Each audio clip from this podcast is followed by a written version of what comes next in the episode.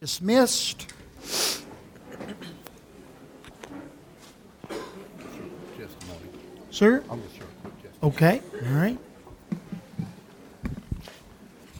Chris, that last song was uh, really good. Um, and the words, it just, um, I hadn't planned to do this, but I'm, I'm going to anyway. I just want to share a quick testimony. Part of that song said, Your goodness is running after me. Your goodness is running after me. God's goodness caught somebody last night. And that goodness was my grandson. Nine years old, he came to know the Lord Jesus Christ as his Savior last night. Amen.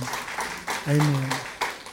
God is faithful, and His goodness runs after us. And the good thing is, we can't run faster than God's goodness. Yeah. Okay?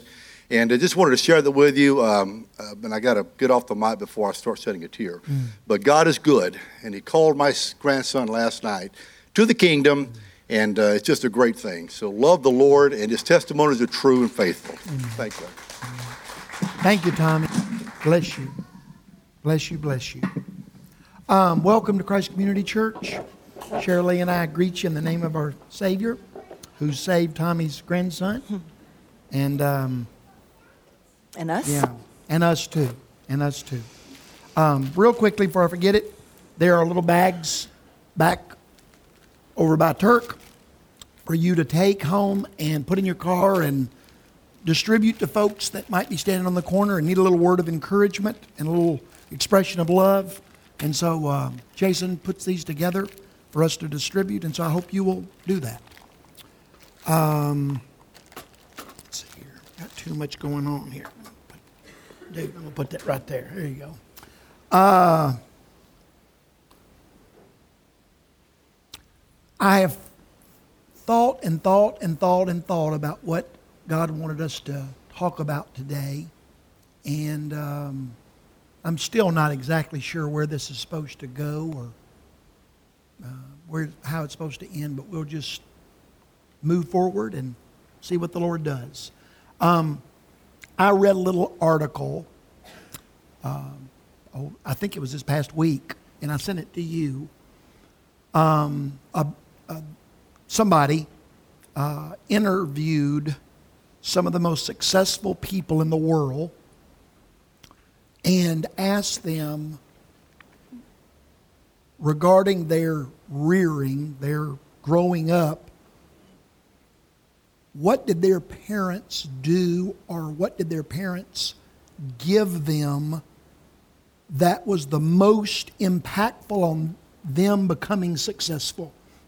What would they attribute their success to as it relates to their upbringing?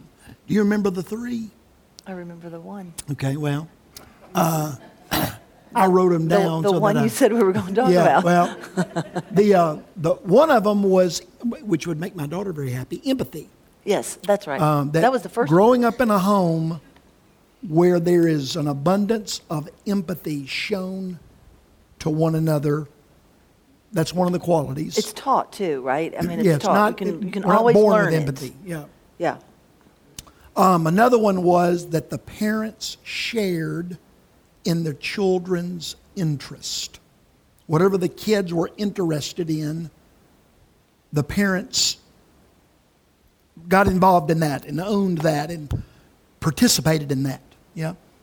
And then the last one, I wanted to write it down so I would say it well. it says that they grew up in homes with parents that were optimistic, positive, hopeful, thankful, and that emphasized the good rather than the bad. I want to say one more time. Some of the most successful people in the world said that they attributed their success to the upbringing that they received as children, and that part of that upbringing that helped them become successful was that they grew up in homes with parents that were optimistic, positive, hopeful, thankful, and that emphasized the good instead of the bad.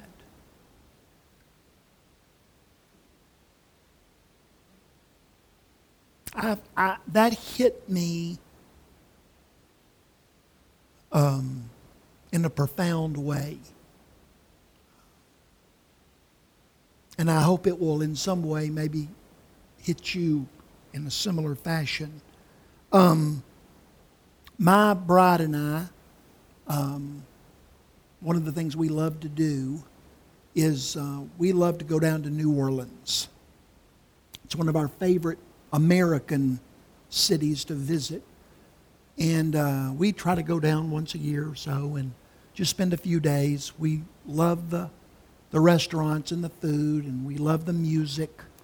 And um, we love the antique shops and the art stores. Um, we love taking walks down by the Mississippi River. Um, we, we really do enjoy going down there um, every year for a few days. It's just a, it's a wonderful place for us to visit. And um, I always find it interesting that when I say that to people, very often somebody will respond with, Ooh, we went to New Orleans and we hated it.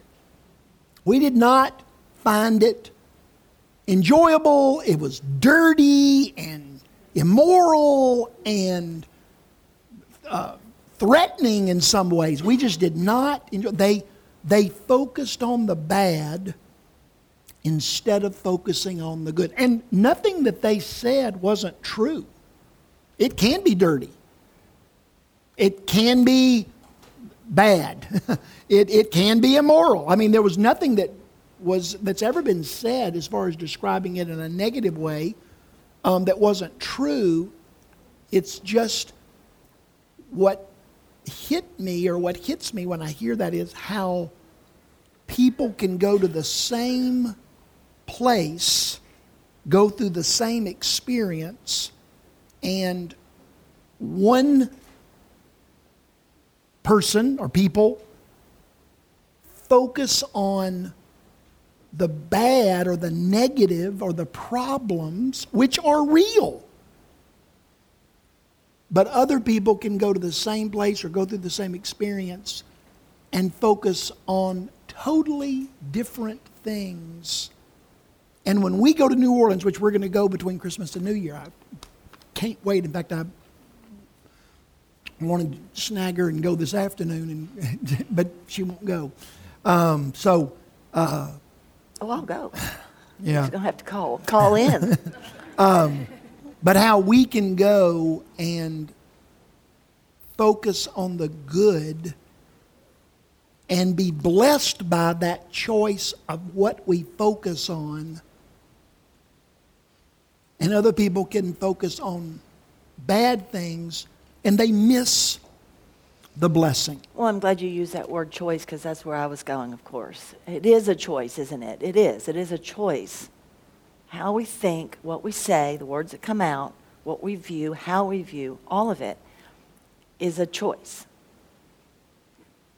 It's ours. I mean, and there's such power in that. I love that we have choice. It's, it's, and, and, and there are things to be said like, well, it's just so bad out, out in the world, or just all you hear is the bad, and, and, and what about this? And I'm so, you know, everything's so scary. Again, what you view, how you view, and what you say, I should, what we say, um, and how I view it is my, my active, God given, straight out of the Garden of Eden choice. Um, it's a great, there's so much power in it. There's so much a great example in it. Because the, the abundance of positive options and possibilities of focus, they weren't overshadowed or blocked by the tree of the knowledge of good and evil. It was just, there was that tree. And there was all these other trees. And Adam and Eve, and I didn't think of it till you just said it, but how they chose which tree to focus on.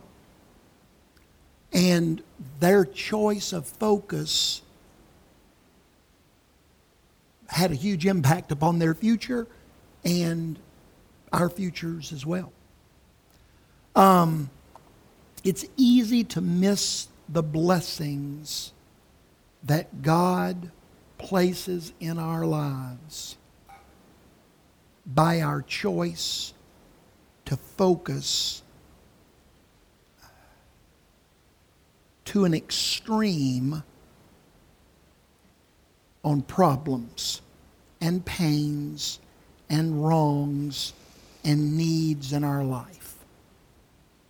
I'm not in any way suggesting that the problems, the pains, the failures, the needs, the wounds aren't real. This is not a challenge for us to pretend or to live in denial um, in any way. But I was just thinking all week long about how many people in the New Testament, especially when they came in contact with Jesus,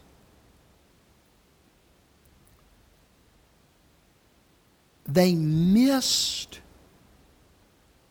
the opportunity to experience something incredible, something life changing.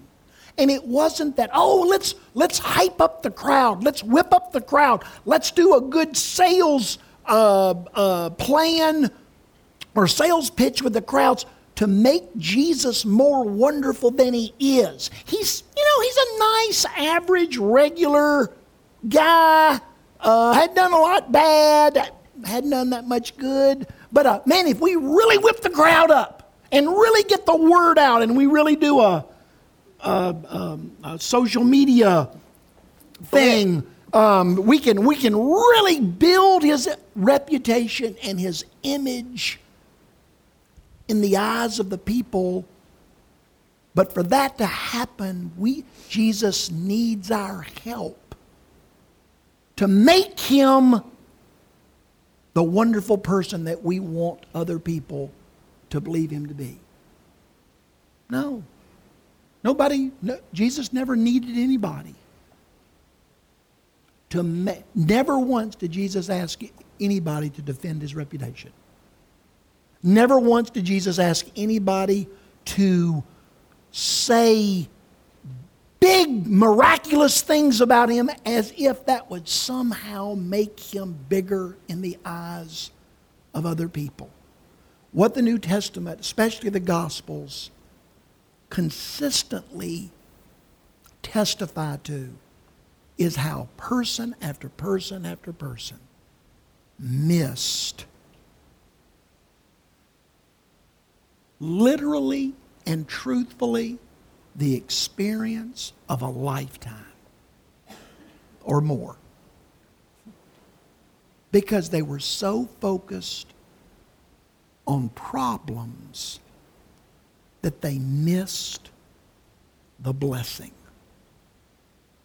And I think that happens to us every day. Every day. Um, like everything else about being a human, it becomes a habit. We, the things that we do habitually then become what we do.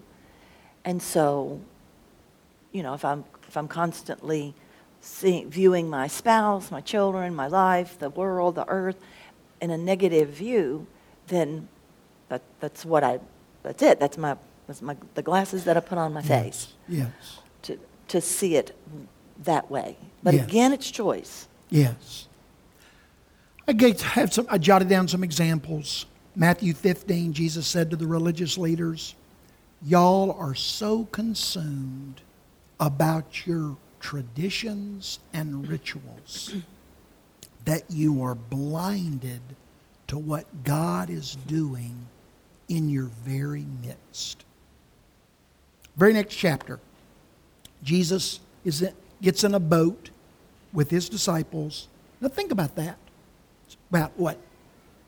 Depending on, I don't know how a sailboat would do. Maybe hour and a half ride across the Sea of Galilee.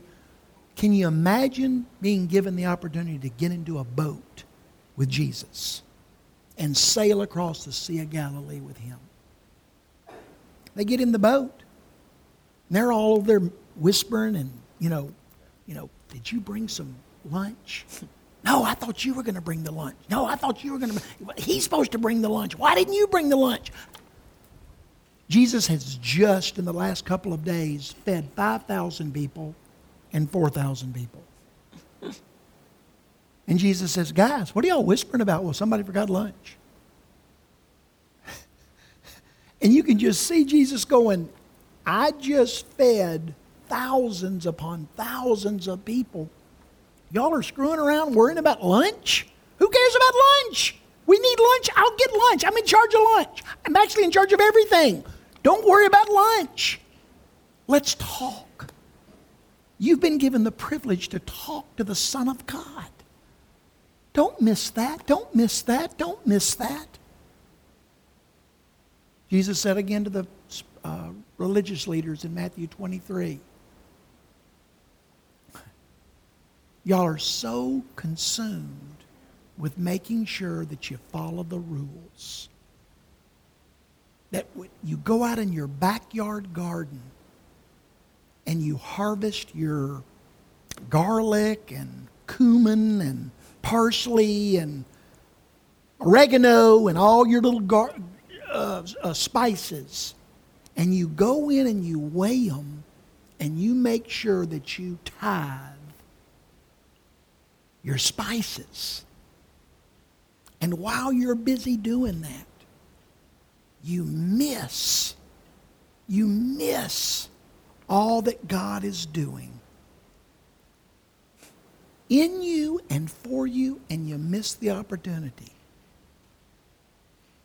to focus on giving justice and mercy and compassion to other people. A man is healed on the Sabbath hmm. of his blindness or, the, or lameness. Um, healed. Lameness. Lameness.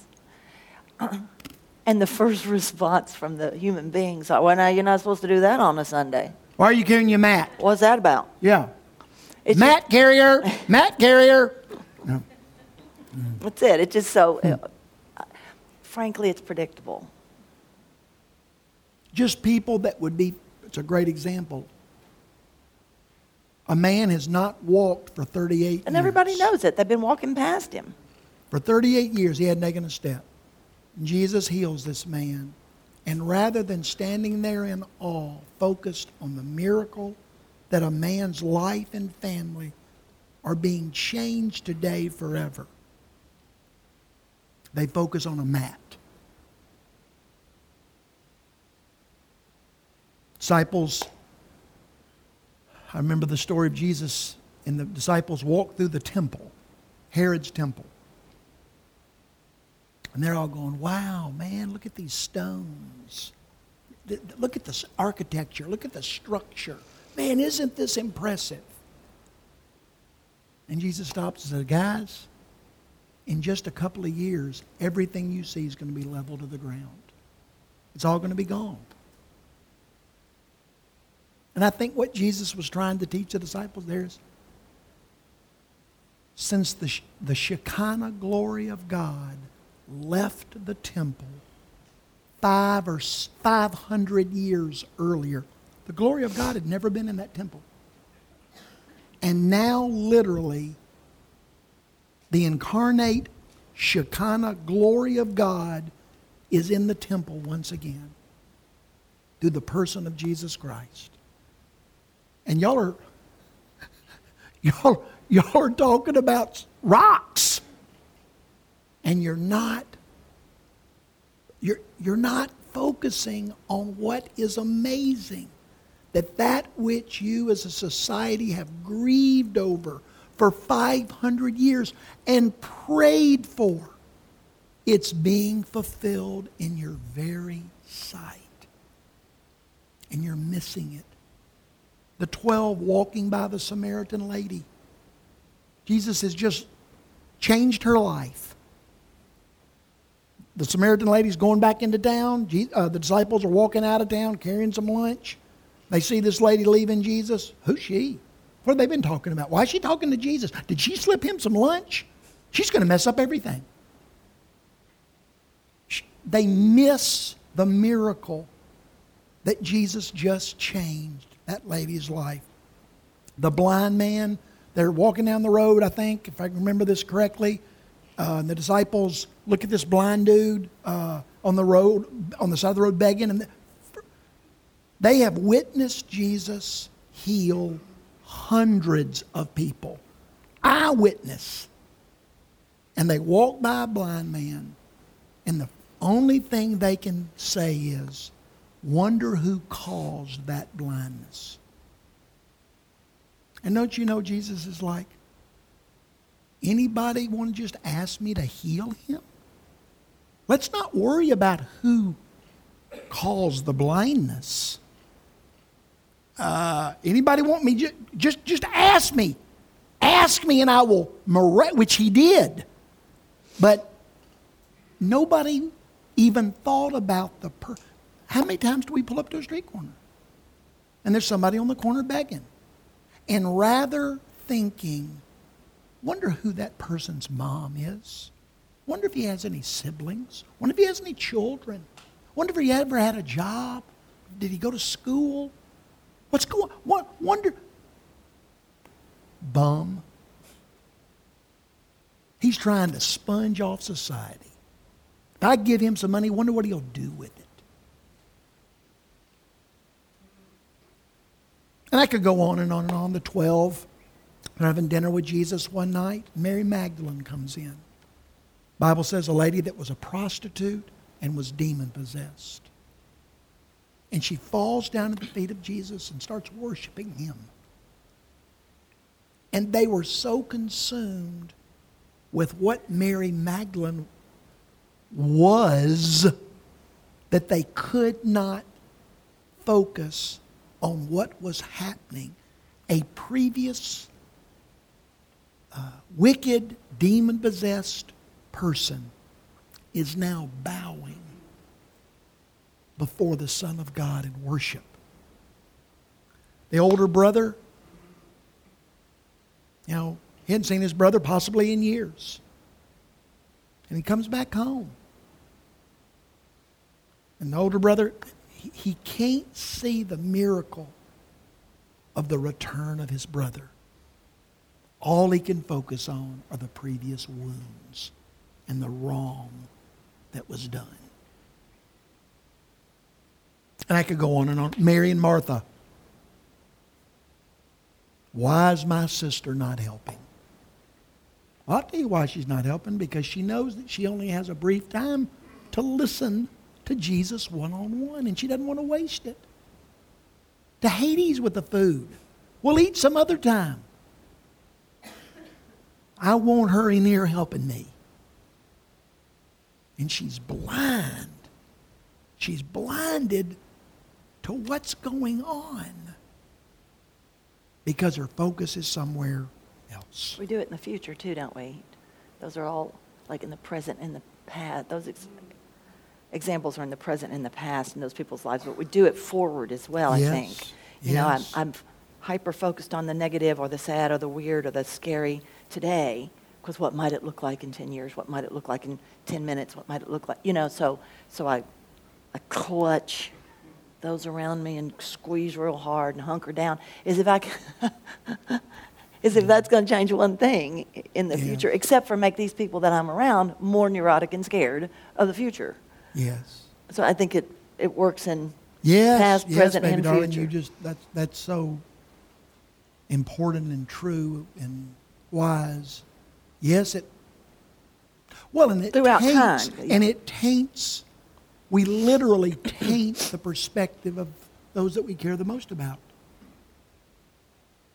Um, everyone, everybody in this room has lives that are filled with problems and pains and failures and wounds and wrongs and uh, people that irritate the crud out of you, people that have wronged you.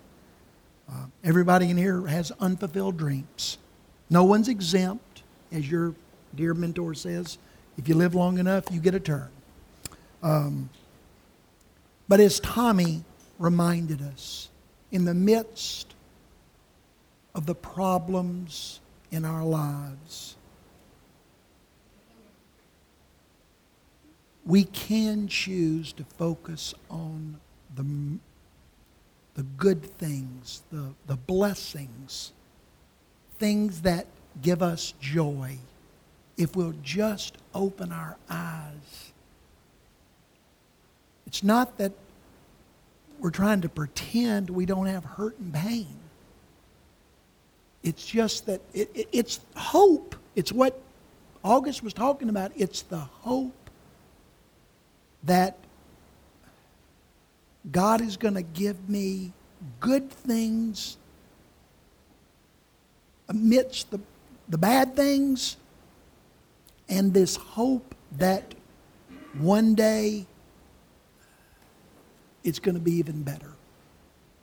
Um, I, I just wanted to, Tommy testified to his thankfulness for the eternal life that his grandson was given. I just want to testify. My wife was teasing me the other day. Um, we went to this little uh, grandparent day thing at my grandson's school. And uh, Grandparents' Day. yeah, grand, Ox. grandparent day. Yeah, well, uh, it's all what they what they want you to give money. I mean, that's the end of the day. That's what it is. Oh, we, you're a great. you no, no, no. Bring your checkbook. That, that's the whole deal. And, and I was about halfway, uh, not annoyed, but it just, I was, I, I saw exactly what was going on. and uh, we, we walk in to see his room and, you know, and all the stuff. And he, you know, and then, and then we go to this little chapel. They have chapel. And, and y'all, we went in this chapel and uh, service, and um, right in front of my eyes, my, it was the simplest, most unpretentious thing you've ever seen. It was no, nobody, I don't think anybody in the room. Maybe some other people did, I hope so.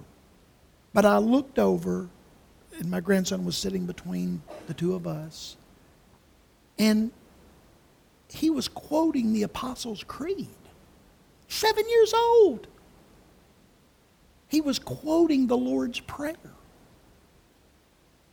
He was singing these deep, rich, ancient hymns that he had been listening to and participating in for weeks and months. Um, and man, it just it hit me like a ton of bricks. What a blessing. What a blessing. Um, and I just stood there and I cried the entire chapel.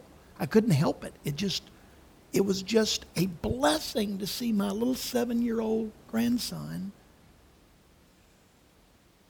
There was, there was no show, there was no, it, it was just, it was the most lovely, simple thing uh, that I've seen in a long time. And I was just, I was grateful. I was thankful that that was being invested um, in his life. Uh, I'm going to talk about this next week, but I said it, I mentioned it last week, and I'm going to mention it again today, and then I'm going to talk about it next week. Um, I have been praying about something for six months. I mean, every dead gum day. More. And I've been working um, harder than I've worked in a long time, along with my prayers. And um, there was this moment four or five months ago where I had this, this I thought, oh my gosh, God has answered this prayer. And, and it's, you know, praise the Lord. This is what I, this is what I believe is right and good and best.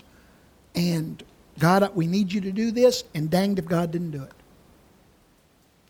And um, yay. And over the period of about, I don't know, a month or two months, um, there came a point where I, where literally I was told no. this is not going to happen. No. Your request has been denied. That was the word. Denied. No, we're thinking about it. We're, you know, we're praying about it. We're going to check. Mm-mm. Your request has been denied. And I, Shirley will tell you, can't fight City Hall. And so I just laid that down and let, I buried that. I thought that was what we were supposed to do. I asked the Lord to do it. I thought He did it. And I was told no. And I buried that. And then, what? Two weeks ago? Two weeks ago, week and a half ago, literally out of the blue, I get an email from this lady that said, Your request has been denied. And she was not mean. She was not, she just. In fact, more than that, it was, it's formulaic, right? I mean, it's like a stock response. Yeah. Nope. It's not even, oh, we're so sorry. Nope, nope. it happens. And um, she, she sent me this te- email. And she just said, um, after further investigation and discussion with the, the people that would be involved, um, your request has been approved.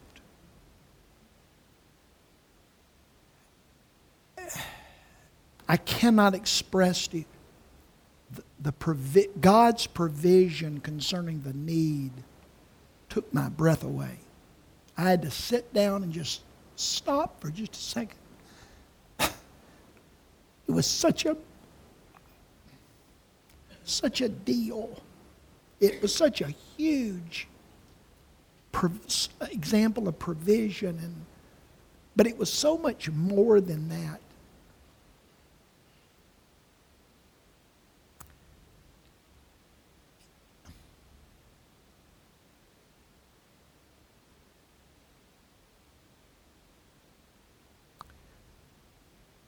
I took it as just an indication from God that He still hears and answers my prayers.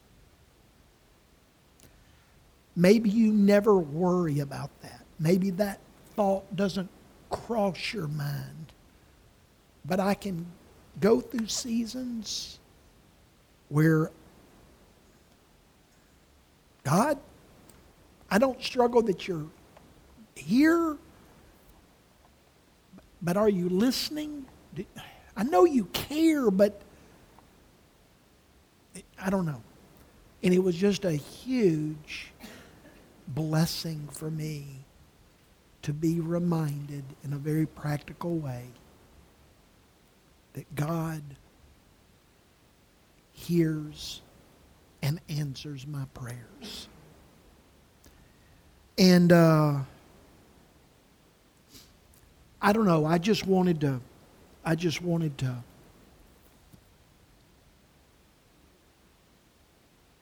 It's just easy for us to forget that we have been given an intimate, personal relationship with the God of Abraham and the God of Moses and the God of David. That I know and am indwelt by the very same God that those people and Ruth and Esther and Mary Magdalene and Mary the mother of Jesus I, that that God lives in me. That he he does hear my prayers and he is at work in response to what I'm praying about and even better than that, I just read it today. He is continually before his Father making intercession for us. It's one thing for me to pray for myself or even for you to pray for me. Thanks. But for Jesus to say, Dad, that's a deal. That's a deal. And for us to be given that, that that we've been given a copy of the Scriptures that we can read, and it's filled with the promises of God and with examples of who God is and what He's like, and um, that we've been given people who actually care about us. I mean, for you to have anybody in your life who genuinely cares about you, they know you and they still like you and they still care about you and put up with you. To know that, I mean, she knows me better than anybody on the planet. And she, she does put up with me every day. But she still cares about me. She still wants to go to New Orleans with me. And uh, that's a, that, I take that very um, seriously. To know that I've been given God's promise that no matter what you do to me, you, you have the power, Jerry Bowden, to wrong me, to hurt me. But you do not have the power to keep God from using that hurt and wrong ultimately for my good. There's not a person on the planet get, that can stay God's hand from taking whatever you might do to me and ultimately using it for my good. I wonder if this worrisome, scared, negative view of things, cautious, overly cautious uh, view of things, isn't such a, um, I want to use the word idol, but such a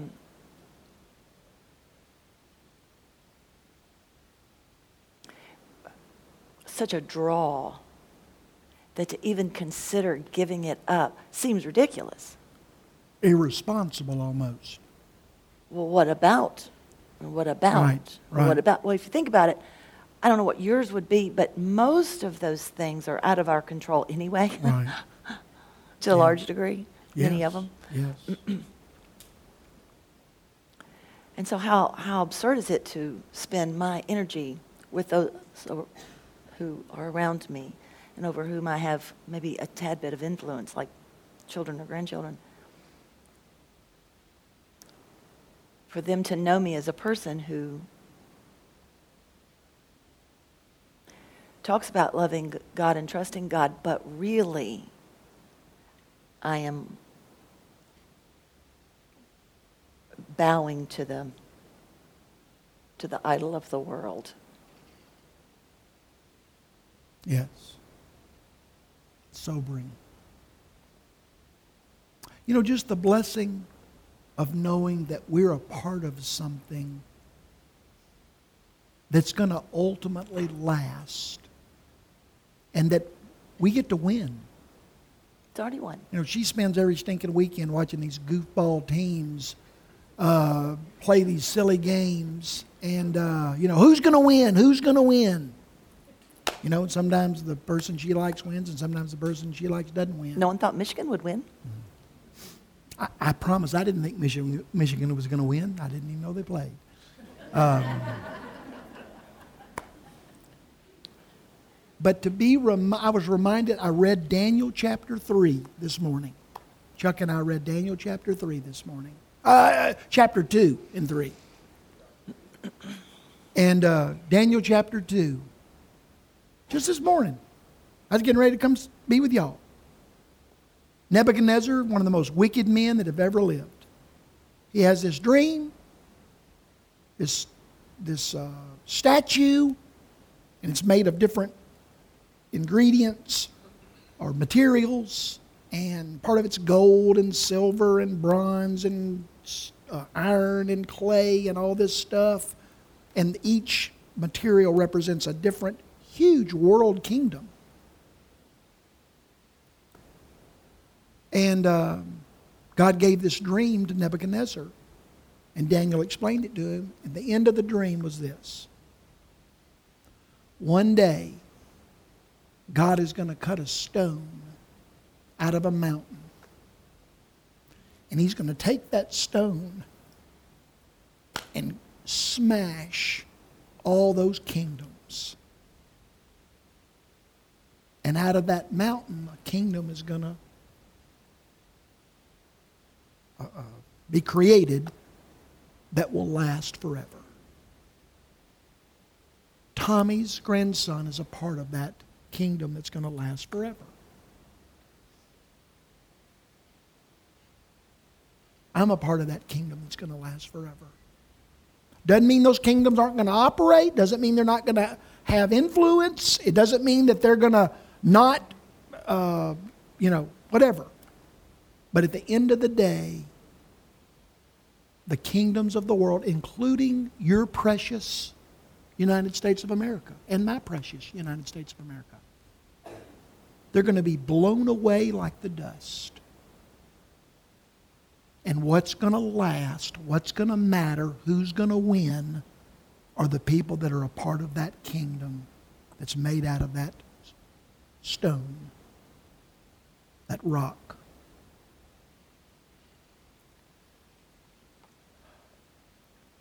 We all, there's not a person in this room that has a life absent of problems and pains. But there's also not a person in this room that doesn't have a life or that has a life absent of blessings. We get to choose where we spend the lion's share of our focus on the problems or on the blessings. And um,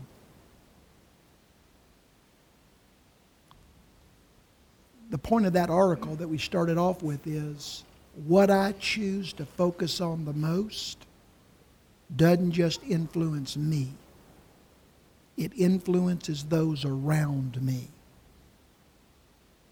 They sense it, they feel it, they hear it, they see it. And um, I think if we focus more on the blessings, we look for the blessings, we enjoy the blessings, we give thanks for the blessings, we share the blessings. The more we choose to do that, the more hope we have for a bright future. Uh, and I think that's a, a word worthy for us to consider and ponder and embrace. I think it's a word from our Savior. Anything you want to add, Buddy Bear? Nope.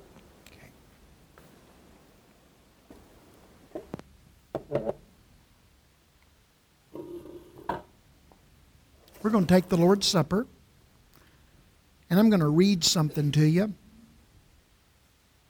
just to prepare. You listen to this. This is from Henri Nouwen, one of my heroes. He's talking about Christian community. And he says this Christian community is the place where we keep the flame of hope alive among us and take it seriously so that it can grow and become stronger in us. In this way, we can live with courage, trusting that there is a spiritual power in us when we are together that allows us to live in this world without surrendering to the powerful forces constantly seducing us toward despair. This is how we dare to say that God is a God of love, even when we see hatred all around us. This is why we can claim that God is a God of life, even when we see death and destruction and agony all around us.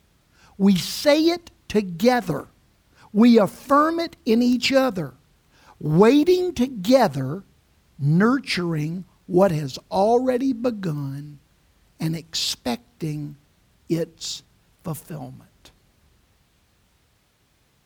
Christian community, Christ Community Church. Us gathering together on a regular basis. Not just to do a duty or check off some spiritual thing or obey a law, um, but we gather together as a community to declare to one another this is real, this matters. God is still changing lives. He's changed minds before, and I'm hoping He'll change it again. And I'm hoping He'll change your life too. That gathering together, it gives our hope, our prayers, our desires power. It's important that we do that. It's important that we celebrate the life, the death, the burial, and the resurrection of Jesus together. Our declaration, His life, death, burial, and resurrection, that saved me and it changed my life. And it's my hope for eternity. It's important that we see that declaration in each other's lives. It gives us strength in our hope. I just wanted you to think about that. Um, John and Larry, y'all come up here and help me, please. Now don't grab a sleigh, grab the grab the Lord's Supper. We're to eat and drink that which symbolizes our Savior's body and blood. And we do that just to declare and remember the unspeakable gift that was given to us. Um, that maybe when we were, how old did you say? Nine? Nine, Daddy? How old is he? Nine. Maybe it was nine years old. I was 18 when I accepted the Lord Jesus as my Savior. And He came into my life. And it hadn't been peaches and cream, but it's, it's been a journey that I wouldn't swap for anything in the world. And so if, if you have a relationship with the Lord Jesus and you have a desire to just once again declare to yourself and to those around you, He's my Savior. I'm trusting in Him. You come and you eat and drink. You can take bread from me, and there's real wine in open cups, or there's the little covered kind if you'd prefer that that has the bread included. So you come.